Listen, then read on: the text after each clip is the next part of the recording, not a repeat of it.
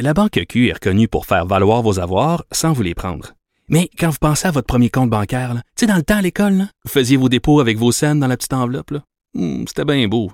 Mais avec le temps, ce vieux compte-là vous a coûté des milliers de dollars en frais, puis vous ne faites pas une scène d'intérêt. Avec la Banque Q, vous obtenez des intérêts élevés et aucun frais sur vos services bancaires courants.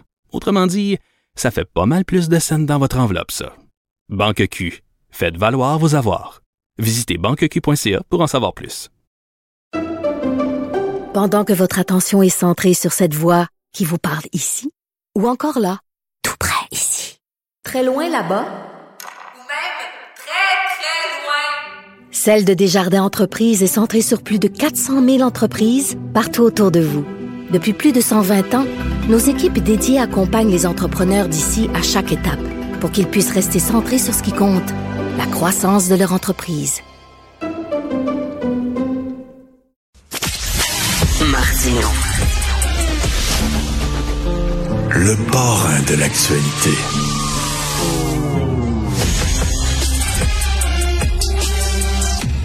Est-ce qu'Éric Duhem est conseiller de Chrystia Freeland? C'est la question que je me posais en lisant euh, ma collègue Emmanuel Latraverse qui euh, parlait d'une sortie fort remarquée de Mme Freeland aux États-Unis.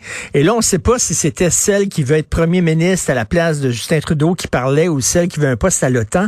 Mais Mme Freeland disait pourquoi on n'exploite pas nos ressources naturelles, entre autres le gaz naturel, puis qu'on n'envoie pas ça à l'Europe pour qu'il soit un peu plus euh, dépendant, indépendant, pardon, euh, des, des ressources naturelles de la Russie. C'est exactement ce que disait Éric Duhem, euh, entre autres, pendant la campagne. Il était avec nous, Éric Duhem, chef du Parti conservateur du Canada. Éric, est-ce que tu travailles comme conseiller pour Mme Freeland? Non, je travaille pas comme conseiller de Mme Freeland. Puis je suis pas non plus chef du Parti conservateur du Canada. Je suis chef du Parti conservateur Euh, du Québec. du Québec, oui. mais mais, euh, mais j'étais très heureux d'entendre ça. Puis en fait, c'est la logique. Là, je veux dire. Puis on, on peut faire de la politique là-dessus. Là, puis j'en ai fait moi-même pendant la campagne.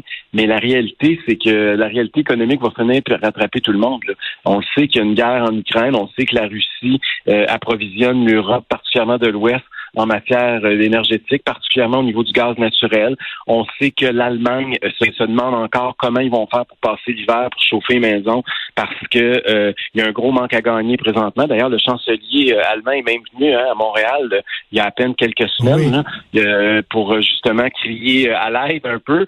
Puis euh, on sait que tu as vu, t'as vu Christian Rio aussi dans le devoir encore il y a quelques jours qui parlait qu'en France, on est rendu qu'on veut réglementer la température des maisons cet hiver, puis que donner des contraventions aux gens qui vont monter ça au-dessus de 19 degrés. Euh, il y, y a un gros gros problème énergétique européen puis il va falloir que le Canada puisse aider parce qu'on est une terre qui est riche en ressources puis on peut faire quelque chose pour aider ces gens-là Euh, l'Allemagne est en train de transformer ses ses, ses anciennes ces usines au, euh, au gaz naturel est en train de transférer ça en- au charbon, ce qui est extraordinairement plus polluant.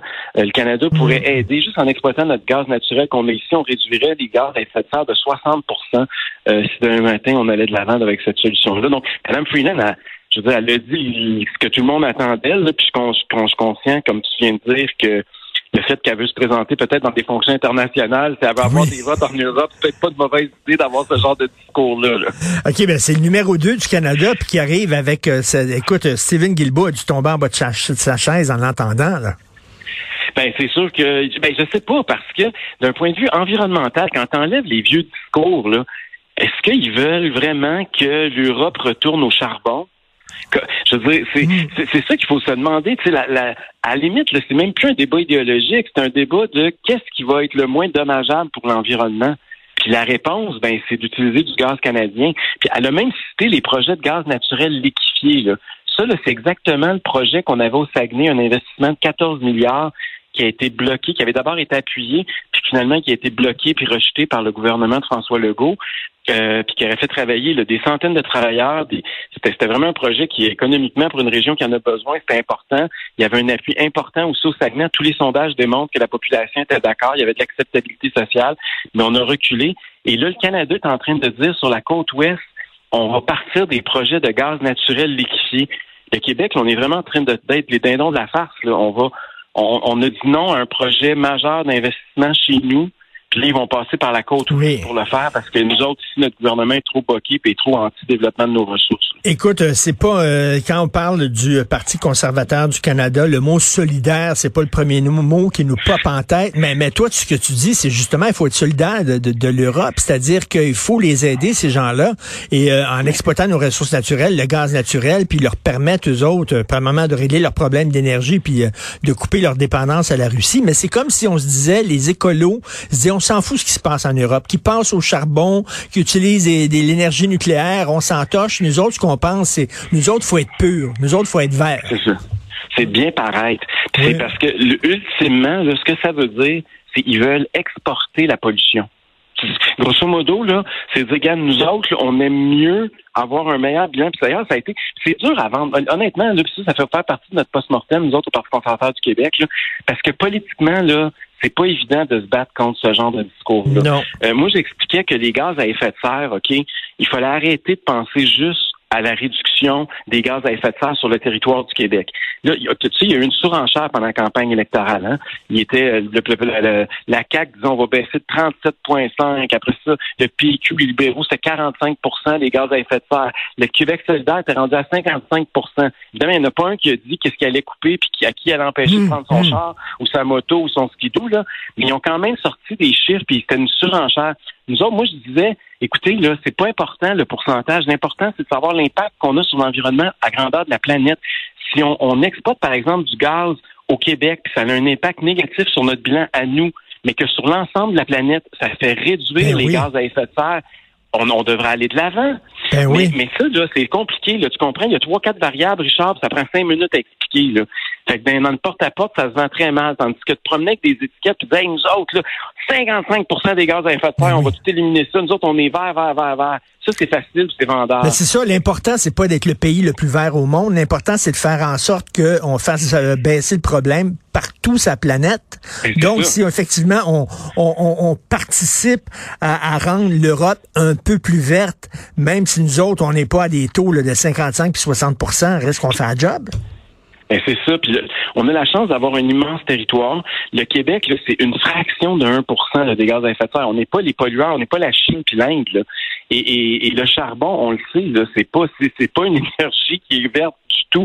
Puis d'ailleurs, j'étais content parce que Mme Freeland, dans son discours, elle a aussi parlé de elle parlait du gaz comme étant une énergie verte de transition. Puis ça, c'est important à comprendre. là. Le gaz, le gaz naturel, on a encore pour 50 à 60 ans de croissance de la demande. Fait que, tu sais, quand les gens nous disent qu'on est, est en péri- on va sortir de la, du gaz, puis qu'on va arrêter de consommer des énergies là, euh, polluantes, puis que les hydrocarbures, c'est terminé. Oui, mais la transition énergétique, elle va durer longtemps. Ça ne sera pas en 24 Hum, heures. hum. Et pendant ce temps-là, qu'est-ce qu'on fait? Est-ce qu'on se met 100% dépendant des énergies extérieures, étrangères? C'est ça que l'erreur que l'Europe a faite. Hein? Ils ont écouté les écolos, puis ils ont réduit leur production, ils se sont ramassés que là, aujourd'hui, ils sont otages de Vladimir Là. Hum. Et, et, et là, il faut, euh, tu sais, faut, faut pas voir, faut, faut, faut pas être dogmatique. Mais malheureusement, tu sais, le, le, le discours de certains écolos, c'est quasiment devenu une religion. Et, et ça devient difficile d'argumenter contre ça. Puis politiquement, là, c'est, dur d'avoir un discours très terre à terre parce qu'il n'y a pas de. C'est, croix ou meurt. y a Ben pas- oui, c'est difficile d'avoir un discours rationnel. là. Ben écoute, on l'a vu ces derniers jours là avec euh, le- les, les, les, les, les, les coucous qui dégonflaient les pneus des VUS. Ben euh, Puis en, en Angleterre, là aussi, euh, il y a eu trois, quatre coups d'éclat de la part des colos. Et qu'est-ce que tu penses de ça, toi, que François Legault, qui ridiculisait pendant la campagne la fameuse taxe orange de Québec solidaire, pendant ce temps-là, son propre ministère des Transports étudiait justement la possibilité de taxer les SUV, d'imposer la même critique taxe. Ça a pris dix jours, hein? Ça a pris dix jours entre le moment où on a voté pour lui qui était contre les taxes, puis le moment où on a appris qu'il finance des études pour essayer de voir comment il pourrait taxer plus, puis adopter des taxes oranges de, Québec solidaire. C'est décevant. Je suis obligé de dire, Richard, que c'est pas nécessairement surprenant. Rappelez-vous qu'à la dernière campagne électorale, à qui je remonte de quatre ans, en 2018, François Legault était le champion du développement du gaz et du pétrole au Québec. Il disait qu'il voulait faire du Québec la Norvège d'Amérique, c'est-à-dire exploiter notre nos, nos ressources, notre gaz principalement, puis se servir de l'argent qu'on ramasse avec ça pour électrifier les transports, donc pour financer notre transition énergétique vers quelque chose de beaucoup plus vert. Et, c'était tout à fait cohérent. Puis la Norvège le fait très bien. D'ailleurs, la Norvège est le pays présentement qui a le meilleur bilan au niveau euh, de pourcentage de, voitures électriques. Ok, ils ont, ils ont réussi à financer ça en exploitant du pétrole, eux autres. Et, et ça, ils disaient ça en élection. Il est arrivé trois mois avant la campagne électorale cette année. Il a adopté un projet de loi pour interdire toute forme d'exploitation ou d'exploration du gaz et du pétrole sur le territoire du Québec. Exactement le contraire de ce qu'il nous avait promis, puis ça pourquoi on avait voté il y a quatre ans. Puis là, on vote pour un gouvernement qui nous dit qu'il est contre les taxes sur les VUS, puis qui accuse Gabriel Nadeau-Dubois de tout et non. Rappelle-toi du hmm. débat quand il riait de ses taxes oranges, puis qu'il donnait des chiffres sur différents types de véhicules. Puis on apprend qu'il est en train de financer des études pour essayer de savoir comment il va faire pour euh, taxer ce genre de véhicules-là. C'est décevant, mais malheureusement, venant de François Legault, c'est pas surprenant. Ben écoute, il y a aussi le mode de scrutin. Il faut revenir sur les élections. Même des gens, écoute, autour de moi, des gens qui jamais auraient voté et ne voteraient pour Éric Duhem, reste qui disent ça n'a pas de sens avec 14% des voix que ce parti-là ne soit pas représenté à l'Assemblée nationale. Même si je suis pas d'accord avec eux, euh, qu'est-ce qui va arriver là? Ben, c'est sûr que c'est la grande, on, a dit que c'est la grande distorsion démocratique du siècle au Québec. C'est pas moi qui l'ai écrit, c'est le devoir. Euh, on n'a jamais vu ça. C'est la première fois dans l'histoire du Québec qu'un parti politique a autant de votes. 530 000 personnes ont voté conservateur le 3 octobre. C'est la première fois que ces gens-là se retrouvent avec aucun élu à l'Assemblée nationale. Donc, on a euh, une personne sur sept qui vote pour nous, puis zéro sur 125 qui nous représente au Parlement. Euh, ça crée un problème. Je comprends qu'il n'y a pas d'appétit présentement, ni de la part de M. Legault, ni de la part de Mme Anglade, parce que les deux partis, le Parti libéral et la CAQ, ont été avantagés par ben ce système-là. Ils veulent pas réformer le mode de scrutin. Euh, je pense que ce débat-là, il est un peu futile parce que c'est toujours le même problème. Hein. Ils sont toujours pour quand ils sont dans l'opposition, puis sont contre une fois qu'ils sont au pouvoir. C'est pour ça d'ailleurs moi que je l'ai pas proposé, puis je l'ai pas promis en campagne électorale. Ben, je veux pas l'air de Justin Trudeau puis de François Legault. Je veux pas dire quelque chose puis me ramasser avec un caucus après ça ou là, c'est ça qui serait qui arriverait demain matin. Là. Si François Legault dit oui, je suis d'accord qu'un système mixte proportionnel, il, va rentrer dans son caucus puis il va dire à 25-30 de ses députés, ben vous autres, vous allez pas être élus. Mais, mais ça, euh, veut dire à long terme, là, pour le Parti conservateur du Québec, ça veut-tu dire que vous êtes dans un cul-de-sac puis vous ne pourrez pas vous en sortir ben parce que le, jamais vous allez pouvoir être représenté avec le système ben qu'on a? Il y a, d'autres façons de faire. C'est ça qu'on est en train d'étudier. je vais proposer différentes affaires. J'ai même parlé à tous les chefs des partis là, au cours des dernières heures. Euh, puis je suis en train de voir comment on peut faire. Il y a des affaires bien basiques. Comme demain, je vais faire une conférence de presse. Richard, là, ce que je veux, c'est avoir le droit de rentrer dans le Parlement faire ma conférence de presse comme j'ai toujours fait que je suis chef du Parti conservateur du Québec. Et là, ma carte de, d'accès à l'Assemblée nationale a été désactivée. Imagine, je ah représentais zéro, zéro électeur, j'avais le droit de rentrer dans, l'Assemblée nationale comme dans un moulin. Aujourd'hui, je représente 530 000 personnes qui ont voté pour nous autres il y a moins de deux semaines. J'ai plus le droit de rentrer dans, dans ce qu'on appelle la maison du peuple. Il y, a, quelque chose de vraiment troublant, là. Et, là, ah euh, je leur ai demandé, là, évidemment, ils veulent pas me donner le voile, ils se renvoient toute la balle. C'est de la politique partisane, C'est plate, là, mais c'est de même, là. Euh, là, ils veulent tout dire que c'est la faute de l'autre, mais ils veulent pas que ça arrive. Et euh, fait que là, demain, je vais la faire dehors, mais je peux pas faire mes conférences de presse dehors jusqu'au 20 janvier. Là. Y a-t-il une discussion avec, euh, je sais pas, le, le, le, PQ et Québec solidaire? Y a-t-il une fronde à trois où euh, t'es es tellement toxique qu'on veut pas s'associer à toi là, dans, dans ce dossier-là? Mais d'abord, ils ont eux-mêmes, entre les deux, je pense qu'ils ont plus de misère à se parler entre QS et le PQ qu'avec les autres. Parce que les autres, à chaque fois qu'ils se parlent, il y a du monde qui pense qu'ils s'en vont aux noces. les autres, il n'y a personne qui nous soupçonne de ça. mais, le, mais ce que je peux te dire, c'est que j'aurais parlé. C'est sûr que du côté du Parti québécois, il y a une grande ouverture. Du côté de Québec solidaire, tu sais qu'ils n'ont pas de chef, c'est un pot de parole, fait qu'il faut qu'ils consultent leur base, eux autres. Là. Mais euh, mais ce que je comprends, c'est qu'il y a quand même une grande ouverture de leur part parce que, pense-y, le Québec solidaire, le Parti québécois puis le Parti conservateur du Québec, si additionne les votes qu'on a obtenus, là, on a plus de votes que la CAQ. OK? Au moment où on se parle, là, il n'y a mmh, aucun des partis qui est reconnu à l'Assemblée nationale. Zéro, zéro, zéro, aucune forme de reconnaissance. Alors qu'on présente plus de monde que le gouvernement. la, la démocratique n'est pas petite, là. Euh, c'est vraiment un gros problème parce qu'on à, à 3, on représente 43,4 ou 43,5% des votes, alors que la CAQ, c'est un peu moins de 41. C'est euh, c'est vraiment bizarre, mais là, fait que là, c'est ça. Gars, on leur a parlé. Puis il va, il va se passer de quoi, mais là, en attendant, tout le monde s'envoie à balle. Là, il va y avoir un conseil des ministres jeudi qui va être nommé. On va savoir c'est qui le nouveau leader parlementaire. Et en, en, terminant, Eric, si jamais, mettons, tu avais, avais un, deux ou trois députés, est-ce que tes députés porteraient serment et allégeance sincère au roi Charles ou selon toi, cette affaire-là, c'est du gossage de poils de grenouille?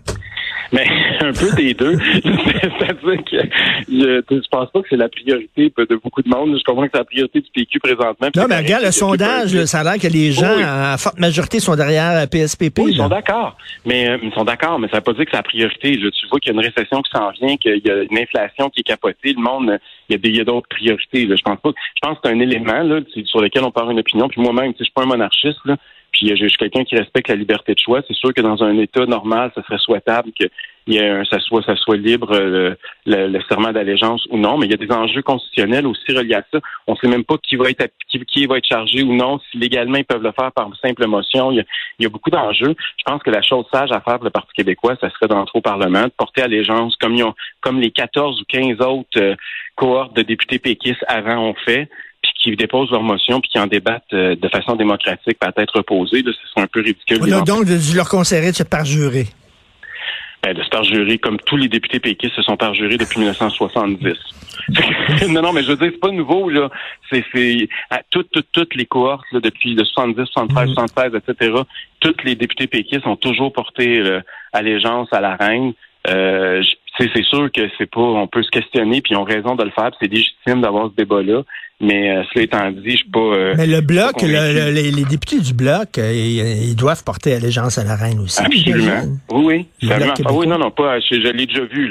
C'est sûr, les députés du bloc portent allégeance à la reine aussi. Là. Ça a toujours été. Même Québec solidaire, ça avait posé des problèmes parce que Sol Zanetti puis Catherine Dorion à l'époque n'étaient pas contents. Là, mais ils avaient été obligés eux autres aussi là, de porter allégeance à la reine. c'est un vieux débat. Mais c'est mais c'est légitime de se questionner. C'est sûr que c'est archaïque. Mm. C'est sûr que le fait que là la reine n'est plus là, c'est un nouveau roi, ça, peut relancer le débat, mais je pense pas que déjà que les députés péquistes sont passés de 10 à 3, le but, ça serait qu'ils peuvent même pas siéger les trois. Moi, je peux te dire une chose, là, Richard, suis prêt à porter allégeance à toutes les reines et les rois, tous ceux qui sont morts depuis des siècles pour aller siéger à l'Assemblée nationale. J'ai aucun problème avec ça. OK. tu porteras allégeance à n'importe quel roi. je vais porter allégeance à toi, Richard, si tu peux aller siéger à l'Assemblée nationale.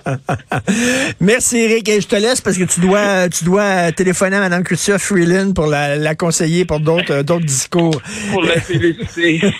Éric Duhem, merci beaucoup au Parti conservateur du Québec. Bien sûr, salut, bye.